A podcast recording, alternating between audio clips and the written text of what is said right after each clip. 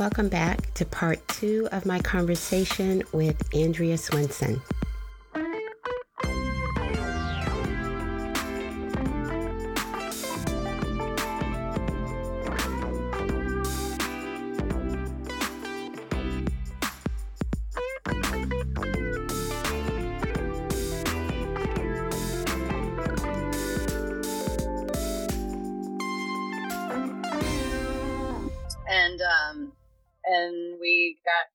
Into the NPG Music Club room and you know, I was used to going out there and you might have to wait around for like hours before anything happened. But this night, Prince walked right out and shook both of our hands, you know, greeted Bobby and then put his hand out to me. And, um, you know, I said, Hi, I'm Andrea Swensson. and then he just looked at me like, I know.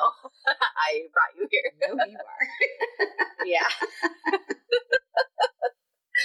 Um, but it was, uh, yeah, it was one of those like. What was that moment experiences like? I mean, like, did it? Did you have to remember to breathe? Like, yes. Did, was it like? It took me about ten minutes to acclimate to being around him, um, because I was so you know, you just hear all the stories, and mm-hmm. I was expecting something like weird to happen, like like he was gonna put me on my you know back foot and do something unexpected, and so I just felt like I need to stay in my body. like, like, okay, just stay here, breathe. You're fine. You're in mm-hmm. Chanhassen, Minnesota. Like right. nothing bad to happen. Like it's okay. right. It's Tuesday. yeah. But I do remember uh, having a feeling like as soon as I met him and stood eye to eye and with his platform shoes on, we were, we were like directly eye to eye. And mm-hmm. I was like, his eyes are huge and he is looking through me, like into me. Right. Just what a, what a gaze that, that man had. Right. And, um, nothing that was, I can hide. yes. Yeah. It was incredibly disarming. And, um, then, you know, he kind of jokingly said, like, make yourself at home, go ahead and go in the kitchen if you're hungry, like all these kind of funny things. Like I was going to go in his kitchen and make a sandwich or something. um, and then eventually he brought us into his studio, Studio B. And as we were walking down the hallway from the um, NPG Music Club room to the studio, he turned around and looked right at me and said, I just don't know why people have to do that and talk about anniversaries of things and this and that. And then he turned to Bobby and he goes, Bobby, you remember when we were in high school together? like, I mean, I was talking to Bobby about this recently. It's like to him, like the whole experience of being in a band was like high school, basically. Right. So he's given me a hard time for, you know, focusing on his past. And then to prove the point, we get to the studio and he swings the door open. he's like, I don't care about any of that. This is what I'm focused on now. Yeah. Come in the studio and he played, you know, all the new Third Eye Girl music he'd been working on. Art Official Age was in production at that point. This was three months before those two albums came out. So um, he played me a lot of stuff. Third Eye Girl was in the studio. I'd gotten to know them a little bit. Mm-hmm. Um, he actually sent them to the current to have me interview them before I, I met him, um, which might have been some kind of test. test. I'm not sure. Let's see how she'll do, right? what did you think of the new music? Well, it kind of was going all over the place because he had these two albums and he, he wanted me to hear both of them. And then he had other music that he played me that was not on those albums. Okay. Like he had a song he had made with Rita Ora that I really liked um, that I don't think has ever been released. And he had a new protege that I hadn't heard anything about before or since, who um, he had made a song with that I didn't think was very good. And, um, but for the most part, my main reactions were, wow, he listens to music super loud.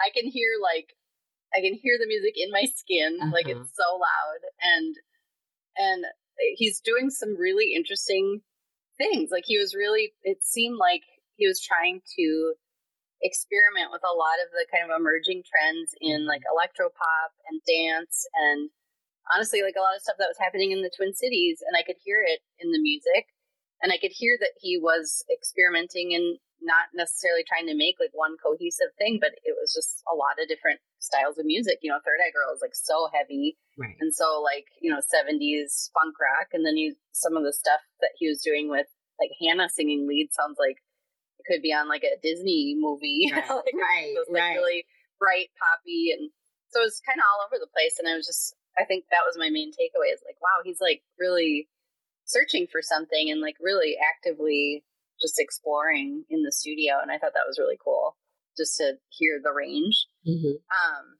and at that point, he hadn't released an album in I think four years or something. So it was cool to know that he had a lot, you know, that he was working on and, and planning. So that was exciting just to get a you know a sampler platter of Prince. I like that. A sample platter. I love it. yeah. So that was you know, and then I'm sure you've heard the story of how he kind of said goodbye that night. I've told it a bunch, but um, he, you know, we went back to the NPG Music Club room after we were in the studio, and we actually chatted for like quite a while more um, there. What did you chat? And I was working, um, I was working on my first book about the Minneapolis sound in the '70s, and I started asking him questions like. So speaking of, I can't remember how I got him on this topic, but like, what radio stations would you listen to? And I was, you know, what instruments would you play at school, and you know, things like that. Like, Mhm. just kind of dropping in things, and I could tell he was like very interested in the fact that I wanted to talk about that. Um, we talked about a documentary he had been watching. Um, I think it's called The Art of Hip Hop, and it's about how um, the DJ scratching culture got started because the schools were so underfunded that instead of having instruments, they only had these old turntables, and the kids started playing with them and figuring out how to make that happen. Mm. And he was really excited to tie that to his own upbringing in a school that had a lot of instruments available. And, you know, he was so passionate about wanting to make music more accessible to young people. And it, I could just tell, like, he was very animated and wanting to talk about that. Um, and we talked about how he briefly played the saxophone, which I didn't know. And he said that um, he had to quit because it chapped his lips, and he didn't want to have chapped lips. And then he told me that Yeah, um, if you ever, he said, if you've ever shaken Sheila E.'s hand, you'll know what I mean. She's got tough hands, Yeah. so he didn't Yeah. want tough lips. Um, so that was kind of a cute little story. And I don't know, we were just like chatting, and it was it was really great. And and then it was kind of winding down and um, it was getting really late and he had this band playing in the npg room. I think kirk was on drums and i wish i could remember everyone else that was playing but i know he had a guitar player that was visiting him from australia named darren hartz and he was like a really young person at the time like maybe 20 or something he was there and he was had been like jamming with prince in the studio so he was playing and I remember they were playing um I Can't Make You Love Me, uh, you know, the Bonnie Raitt Yeah, song that yeah. he covered and and he reached out his hand and he was like, Do you want to dance? and I was so unsure of how to react to that question. I'm sure I turned beet red and um and before I, you know, could respond, he, he jerked his hand away and he was mm-hmm. like, "Just kidding," and he laughed and he was like slapping his leg because he thought it was so funny. And then he was like, "No, I, I'm serious. Do you want to dance?" and then he did it again. just kidding. and I'm just like dying. I don't think I moved the whole time this like brief interaction happened. I'm just like, and he kind of like did this like victory lap around Bobby, who was standing next to me and me, and laughing and like thinking he's just so funny. And Bobby just leaned in and he was like, "I think you have a new friend." I think so too. What is happening? it was just very, um, yeah, Oh my. Prince. So when you left that night, you're driving home. You're driving down five. What is going through your head? Well, I called my husband, who stayed up, you know, to make sure that like everything. We were both just like, "What is happening?" So it was, I think, probably two thirty or three in the morning when I left, and he was still waiting up for me to see what, what happened. Mm-hmm. and I called him and I just started like, blah, blah, blah, and then this happened, and then this happened, and then this happened, and then, then I I remember saying, and he's just so normal. People talk about him like he's this weirdo, and he's actually just a normal, mm. cool guy. And he was so kind to me, and he was so funny, and he was so warm. And I wish people wouldn't talk about him like that. And it's not like anything weird happened. I mean, I was sitting on like an overstuffed purple plush chair, like I was in Alice in Wonderland, and there was Finding Nemo, but that's normal. in that environment, that is super yeah. normal. but other than that, it was he was so normal, and like I just in that moment, I was like, I'm so mad at everyone that ever wrote about him. Like he's this alien creature because mm-hmm. he's just this guy, and he made this world for himself so he could just be, himself and be this artist and exist in privacy and create and I just felt like I saw that part of him so clearly that night wow. and I'm so grateful that I got that kind of like glimpse mm-hmm. into him and how he constructed his world. Wow. I mean, I almost see that as you having, you know, the opportunity that you have now with his legacy, um, like it was foreseen. And he knew she's the one. Hmm. I mean, I can't speculate beyond what I know, but and what I experienced myself, but there is um there's just something odd about coming up on now the 10 year anniversary of all of that happening. I mean, he changed everything for me, and it it really all goes back to that moment, mm-hmm. and um, it's it's very surreal. I struggle with these moments where um, I just got like the Diamonds and Pearls box set, and there's a sticker on the front with my name on it as one of the liner notes writers and I open the table of contents and I'm like, I like can't process that. That doesn't make sense to me. I don't understand. I'm, I'm going to put that on the shelf, and maybe in another ten years I will understand uh-huh. that. Uh-huh. but right now, it's it does not compute. Um, yeah, but what I do know for sure is that after he passed, um, another event that was one of those moments in my career where um, I didn't realize it at the time that I was speaking to this huge audience of people. Um, but I was just there in the moment covering it as like a local mm-hmm. journalist, you know, mm-hmm. and and that whole thing was such a ride for like two months and so much intensity and pressure. And then um, that summer, I ended up going out to lunch with um, some of his former like bandmates and, and staff and and one of them told me um, Prince really liked your writing. He would talk about it, and I just oh, wow. started sobbing. And um, like that, I mean, that has already been seven years, and I'm just starting to figure out what that means. But it it was like this incredible validation of this like lifelong endeavor for me to be taken seriously as a writer and as a journalist really? and as a woman, like a woman in this field that there aren't that many of me in Minnesota anyways. And, and just to know that he saw something in me has mm-hmm. been like mm-hmm. the wind in my sails for, you know, so many years now. And anytime when I get up on that rung on the ladder and look down and go, oof, I don't think I deserve to be up here. Like I, I just think about that and I'm like, you know what? I yeah, am everything I'm doing is for him mm-hmm. and it's to honor this gift that he gave me and this opportunity that he gave me and I can think about it when I'm old and retired and in the nursing home and maybe then it'll make sense. I don't know. Yeah, I just I think all of those moments were preparing you for what was to come. Yeah, maybe. I I mean, he did that for so many people. Mm-hmm. Like here's another story.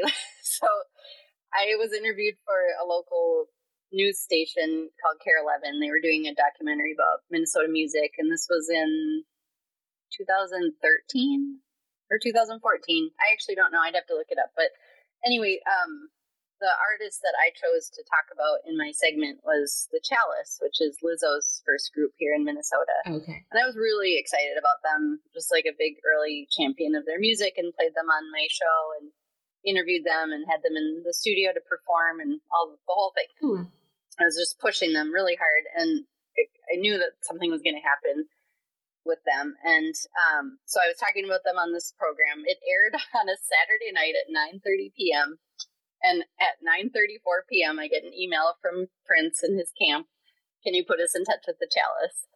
And I just cannot get over the fact that Prince is out at Paisley Park, sitting in that little kitchen on his couch, watching the local news on a Saturday night, and going, "Ooh, I like these girls. Let's bring them out. You know, let's see see what they're about." Wow. So, um, he he was doing that all the time, and I'm sure there's so many stories that we haven't even heard yet Yeah. about artists that got that kind of boost and that kind of validation from him, just because he was drawn to young emerging talent. Talent, Like, that was yeah. that was something that really energized him. Wow. So what was what was it like at NPR um, after his passing? Um, I think that's when I started listening. I, I think I was on Facebook and somehow got to NPR, the current, something, you know, you guys were doing. And then I was like, oh. And then I just kind of tuned in and, and was always on and, and all of that. But what was it like during that time for, for you guys? I, it was very focused on him for quite some time. So Yeah. just wondering what it was like for everyone there Yeah. at the station at that time. Um, well, just leading up to that moment, you know, we already had such a strong relationship with him that really, like the last several years of his life, just got stronger and stronger. Um, he had had some of our staff out for a meeting about um, wanting to start his own radio station of something he was interested in doing. He had us come out for basically like a focus group to introduce us to Judith Hill and talk about how we would like market her he was just um, really yeah interested in in what we had to say about the music industry and also um, just wanting to be involved somehow Mm-hmm. so through that work we had started developing a bigger catalog of his music because um, you know when you are a radio station and you play prince there's a tendency to go to like the same 15 songs all the time but we wanted to deepen the catalog and just have more available. And we came up with this idea to pull this stunt. And I think this was only a year before he died. Um, when it snowed one inch in Chanhassen the first time that winter, we would flip a switch and we literally made a purple switch. This is how dorky we are at Minnesota Public Radio. flip the Prince switch and we would go all Prince and play his music A to Z and do it like with the titles of the songs A to Z. So we were like furiously ingesting all of his music and getting all of his albums and building out like a Prince discography in our system. Mm-hmm. So we did that. He listened to it, which is um I've learned more later, but we knew at the time he was listening to it. Um and he seemed to appreciate the fact that we were like really going deep. So when he died, we had all of his music and you know all the other radio stations around the country were just playing a few songs on Yeah. repeat but we're going like no here is you know we're going to the chocolate invasion like we're going to news like we're playing all of Yes. it like we're we have it all we're gonna listen to it all and it just filled up hours and hours and hours we were going nonstop prince and not re- repeating a single song so Mhm. that i think was the moment that people like you and like other prince fans around the world are like That's "What is right. this radio station doing right now like, Yep, that is is exactly when you are absolutely right. And it was like, wow, they are amazing. And I was so excited about the current.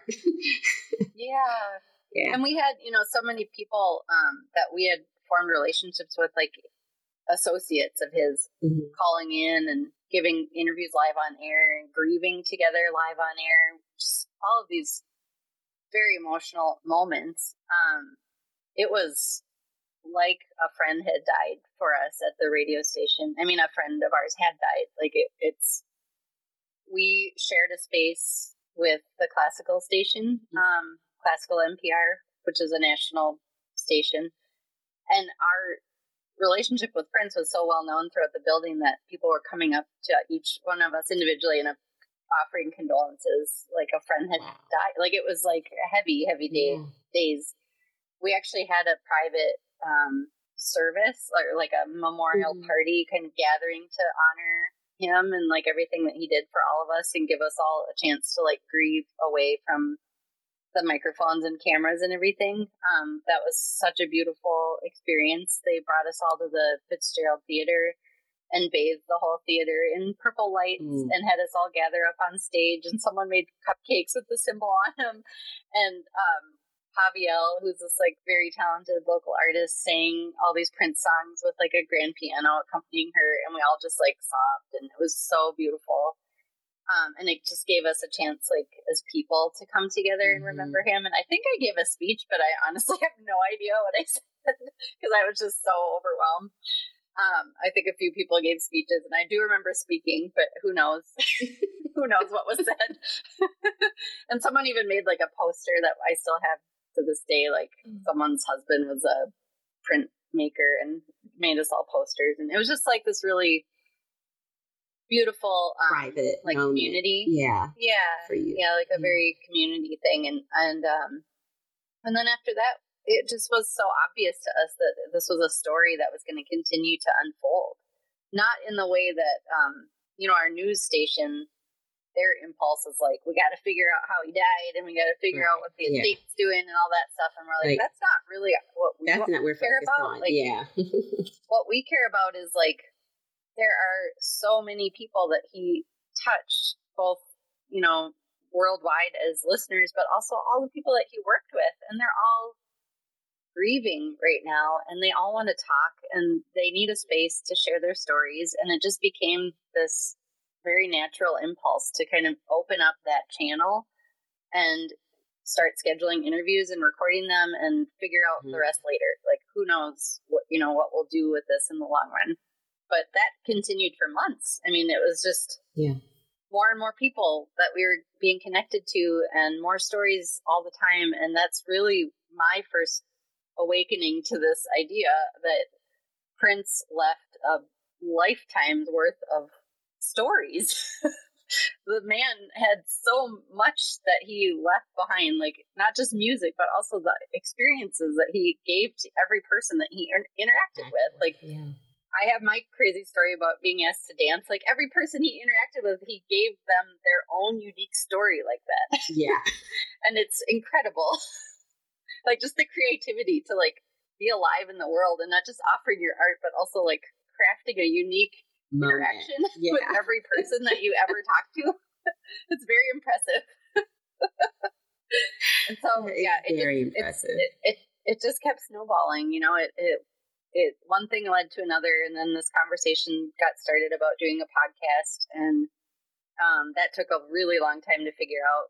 And not for me because I'm it was stuff happening like way above my pay grade mm. legal agreements between um, the labels that owned his music and the estate that you know oversaw what yeah. was being created and the radio station which has its own you know stuff that it wants to do and that whole thing took like maybe a year to figure out and um, by the time we got it sorted it was time to start working on the 1999 uh, project and um, that was my first kind of like big project that I took on in audio. At that point, I'd already done a few things for the estate um, in Paisley Park, but that was like the first really big thing, and then okay. it just keeps keeps unfolding. How, how did how did that relationship though actually start? Like, how did it really begin with you and and the estate? How how did it start? Uh, it started pretty quickly after he died. Um, I want to say it was like the late fall of 2016.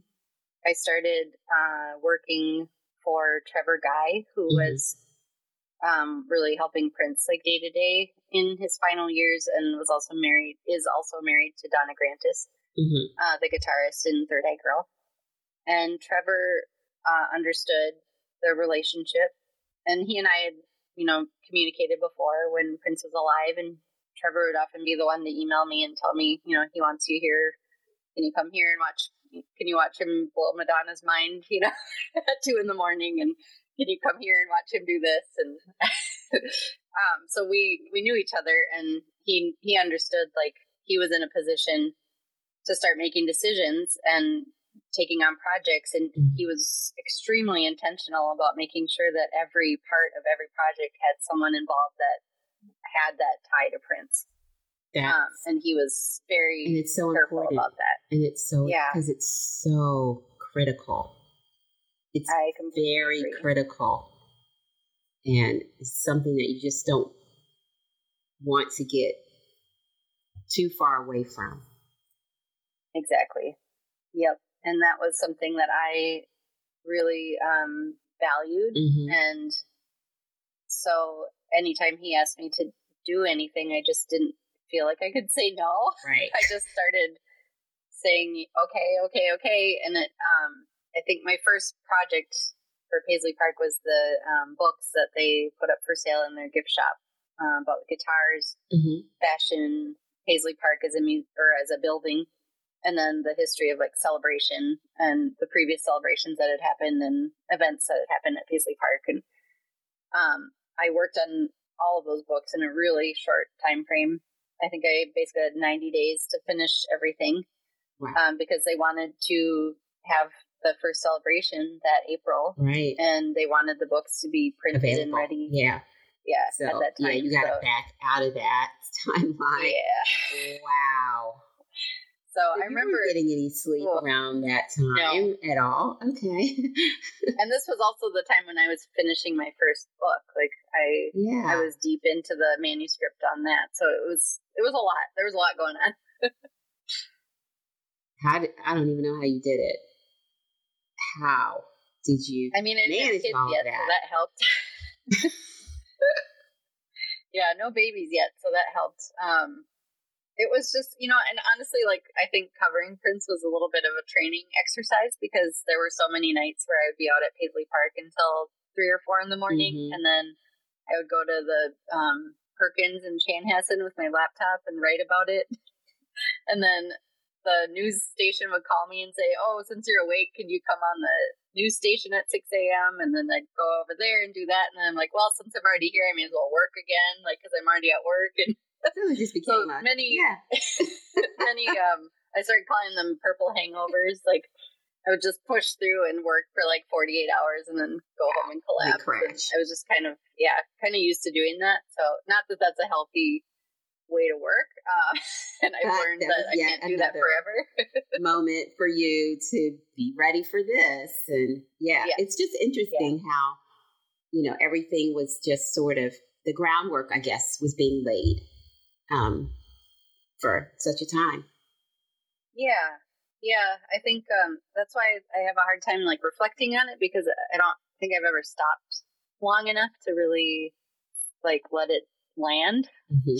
Everything is just constant and always, and um, I'm just always on to the next project and trying to figure out how to do a really good job and really focused on like hitting that high bar that he always he always did maintained for himself, you know. Um, and that's just really important to me that anytime I am doing something like this, I'm like bringing my full capabilities and just giving it everything that I've got and trying to well it's coming do a good job and and trying to honor him. Thank you. it definitely comes through um, and i'm glad i asked you that question first because that word is influencing everything that you do Mm, and I I see it. I pre- I appreciate it. I see the work. I see the integrity in which you handle the legacy, and I we all thank you. oh, We all thank you for for saying that. Yeah. It's I mean, it's an honor. It's it really is. It's um I never take it lightly. It's it's just yeah, very very surreal, very mm-hmm. big, very big. there's yeah. there's no words. It's, yeah. how how do you yeah. um, come up with the concepts? I guess for the podcasts that are going with these releases, and is that really going to be the the plan? Um, even moving forward. So when there is a release, that there will be a companion series that accompanies it. Is that's how it's going to kind of roll out into the foreseeable future? Is that really the plan? Um, I can't speak to any plans. Uh, not to be cagey, I right. I understand. Them yeah, I understand um, what you mean. Yeah, no, I, I do. Um, yeah, I, yeah. It's, That's what I'll say about that. How it's I don't, been. I don't know them. Yeah. Yes, but that that is the plan at the time that we came up with. How it was going to roll out. Okay. Yes, yeah, Got with it. the original group that came up with this idea. That mm-hmm. was the plan. Um, I don't know what the plan is moving forward. Right. But um, in terms of what I do, traditionally, what has happened historically is um, they send me a folder with like 60 songs and no information. and uh, tell me the era that it's covering and then that's it. Go go do your thing, and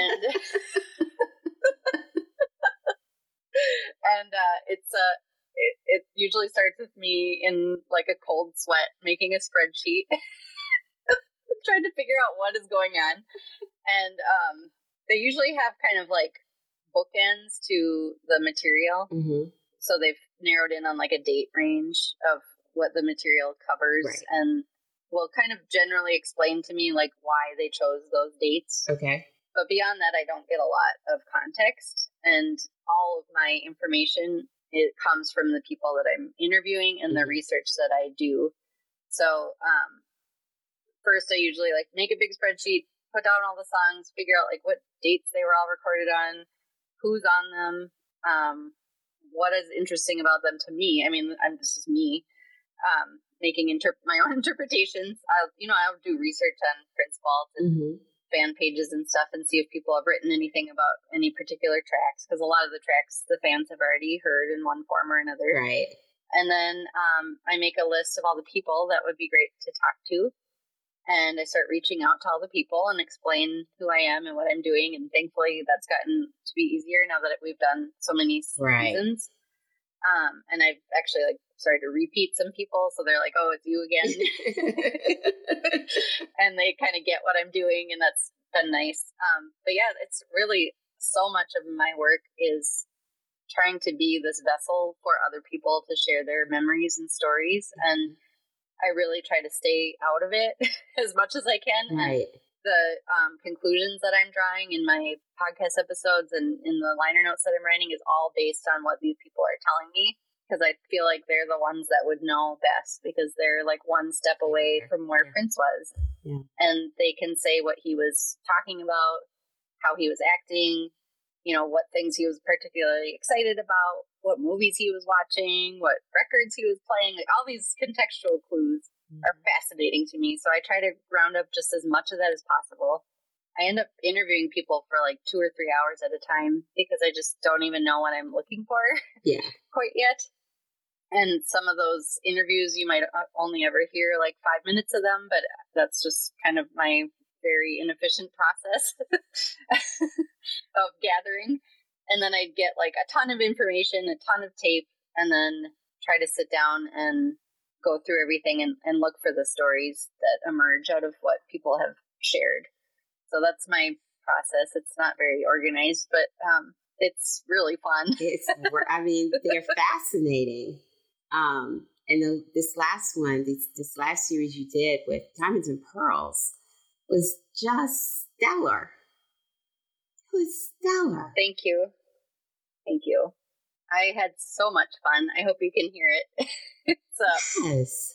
It's it, this one was really cool because to me, and I said this in the podcast, but it, it's such a Minneapolis story, and it's mm-hmm. so much of my interest and background and research that I've already done. Um, you know, not just with Prince, but with my book and other artists here. And it was so cool to be able to wrap that up into something and hopefully introduce this city to someone that doesn't live here and have them get why Prince thought it was so important mm-hmm. and get like the vibe of it and how you can hear that in his music and how these people all came together around him and brought him in a new direction, you know, and, and gave him like this free space to play in because he was really comfortable with them all. And it was something familiar and it was something about, you know, growing up in North Minneapolis as a young black kid with all these other talented young artists mm-hmm. and and having it ripple out, you know, 20, 30 years later in all these interesting ways. Like I just I could geek out on that endlessly. So I was really excited when um, the podcast came up and it gave me this opportunity to just like go really take a deep dive everything. into that. Yeah. Mm-hmm. Well, it was it was stellar. I mean, I oh wow. Thanks. that is definitely the favorite for me oh. so far. Definitely, definitely. Thank you. Um, so, getting back to your book, I'm going to talk a little bit about your book. Um, Got to be something here. How'd you come up with the title? It's a song. It's a Sonny T song. It's um, a song he wrote for his band The Family back in 1975, and it was one of the songs that he played with Prince in the studio um, back in you know before Prince was Prince. Um, I do believe he had maybe gone to a studio before with Grand Central, mm-hmm. but playing, I think, with Sonny was like a really foundational moment for him because um, he was such a hero to Prince, and you can hear it in every interview Prince ever gave where he mentioned Sonny. Mm-hmm. Just really looked up to this person, and so I just thought that was such a special moment where it's Prince, but he's playing in the background. You can't really hear him and it really captured what I was hoping to do with the book, which is to write about this community and this scene there where Prince is a character, but he's not the main focus. Right. The main focus is these generations of talented artists who never made it to that level to become a household name, but were equally talented and hardworking and competitive and right. part of this, you know, same network of, um, yeah. of, of musicians. So yeah, I, I just felt like that was like a perfect encapsulation of what I wanted that book to be. Wow. Is um and hopefully that people would go look up that song and hear it because mm-hmm. I think Sonny has such a beautiful voice. He does. You can hear him singing in that song, and it's just really special. What was the well? If you don't want to share, that's fine. But what was your working title until you kind of decided on that? This is the title of this book. I think it was just Minneapolis Sound that was that's the folder on my computer that all the research lived in. but then at a certain point, I made a decision that um, it had to be focused on everything but for the fame, because there should and hopefully will be multiple books written about the artists that came out in the 80s mm-hmm. and made the Minneapolis sound a term that people use to describe this music. Mm-hmm. You know, everyone from the time to Jimmy and Terry to you know Jesse Johnson and Alexander O'Neal and Sue Ann Carwell and yeah. like I hopefully there will be volumes written about that really exciting period. Um, but what I was most interested in and what I felt like I needed to start with was where this all came from. And it came from the generation before them. And I really wanted to lay that groundwork before I could right. even get into telling uh, the stories about how it exploded. So yeah that became my my focus. Yeah, that's always just so important. We got we got to go back. It's like let's start with some some things that built, you know, this sound. We got to start there at the beginning, you know, to really understand it and appreciate it, and then give you know those that did those things their respect um, that's due to them for laying that groundwork. And absolutely, yeah, yeah. That's yeah, and it's con- it's continuing now. You know, my next book that is coming out is about Cornbread Harris, who's Jimmy mm-hmm. Father, mm-hmm. and um, he is such a great example of that previous generation who has been overlooked um, for mm-hmm. all the many contributions that they made to not just the scene, but also literally teaching these guys how to play their exactly. exactly. And it's really important to me to to continue to find ways to celebrate and uplift that generation Mhm. because, um, well, for one, you know, their stories are only in existence as long as they're alive to tell them. So I feel an urgency to capture it. Capture it and, And- put it out. Yeah. Yeah. And also, I just, I think it's beautiful to have that full understanding. Because then when you go listen to, you know, Jimmy's work with Janet, Yeah. you can hear, You hear it. his dad's Yeah. blues piano playing in the composition of the songs. And it, it just, as a music fan, like I love knowing music on that deep of a level and Mhm. appreciating it on that deep of a level. And I hope other people will get something out of that too. Cause I, I just, yeah, I could, I could geek out on that for a long time. and you have another book coming, right? Your yes. Prince and the is it Prince and the Revolution or Prince and Purple Rain? What is it? Uh, just Prince and Purple Rain. Prince and Purple 40 Rain. Okay, years. Forty years. Yep. Okay. Yes. Yeah. So this came up just um, uh, at the beginning of this year, actually. Hmm. Um, the publisher reached out to me and they'd been doing a series. It's a new series of books that are all orbiting around these kind of milestone Oh, anniversaries of albums. And they'd only done two so far. Um, the first one was Dark Side of the Moon, mhm. and the second one was The Who's Quadrophenia. And my initial reaction um, when the editor reached out to me was how cool that the third book is going to be Prince because you know you think about the dusty old canon of white rock music, and I'm just so glad to work with a publisher that is thinking that far ahead that they want to include Prince like early on in the series. Um, and really kind of reevaluate the canon in that way and celebrate him on the same level as these, you know, other rock and roll Hall of Famers and, and the people that, you know, those bands that get celebrated all the time. And um, so that was exciting to me. I was like, I want to know more about this. I'm so glad that you're including him in this series. I think it's a great way to elevate his Mhm. work to the same level, you know, as these other kind of iconic pieces. Right. And and um and then the editor is local, um, and the designer is local. So I felt Oh, like getting in on a team where everyone working on the book is in Minneapolis was like a really authentic, cool way to approach it too. So those are kind of the things that that really made me excited about it. Oh, Um, okay. So then- you didn't pick those other people; they were already part of the project. correct. Okay. Yeah. Wow. Okay. Yeah. So it's just one of those things where, um, you know, people reach out from time to time with project ideas, and um, someone told me a few years ago about a saying: "If it's not a hell yes, it's a hell no." and I've been trying to use that as like a, a guiding light for me. And for this one, I was like, "Hell yeah, let's do that." I like that. It's like let's just be definite, you know. yes. If you don't want to do it with everything you've got, then just Yeah. pass it along. Leave it alone. but um yeah i i was really excited to do it and then you know i, I just had another baby um so we had to figure out if i had, like physically logistically had time to do it um and it turns out i just barely did just made the deadline. just barely i think i sent my last email like 2 p.m the night that i went to the hospital to have my baby You love cutting it close, don't you? yeah so does the baby i guess oh, that's awesome. And her name is. uh channing Yeah. I someone asked me is she named after Chanhassen.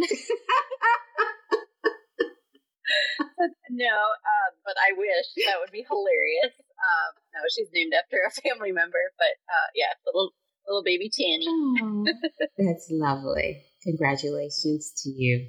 Thank Yeah. you. Very Thanks. nice. Very nice.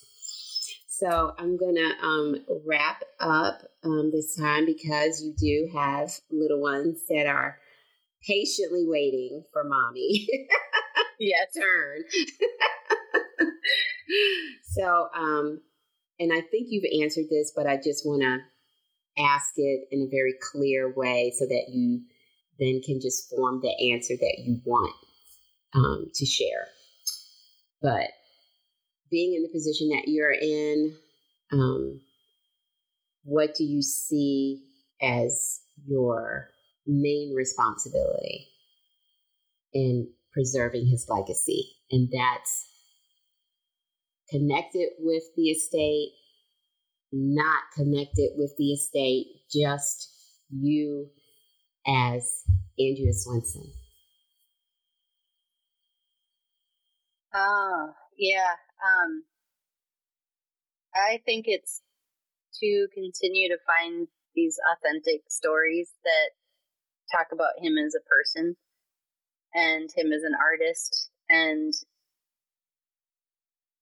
I just, I've spent a lot of time trying to figure out what I specifically bring to the table in terms of storytelling. And I really think that I enjoy and am good at telling stories that have some kind of emotional element to them mm-hmm. um, and tying that into the music. So I think that's my mission. You know, I've always felt like on this mission, kind of like what I was saying when I met him, to humanize him and to make sure that he's discussed in context with the time and the place that he lived and you know surrounded in a by a community of people who loved him um, that's so important to me. He loved Minnesota and was so proud of this place. And I feel the same way. And I feel like so much of my work about him is trying to pour this love back into this place and what he meant and what he will continue to mean to all of us here. And um, I hope that that can continue. Um, yeah, I'm not really sure what's next uh, for me, mm-hmm. but um, I'm really excited about the projects I've been able to do, and um, I just have to trust that more things will come along um, eventually and allow me to keep keep doing that work. So um, yeah, that's kind of where I'm at right now. Okay, great. Well, thank you. Thank you so much for spending time with me on the couch. And where can people oh. find you on socials?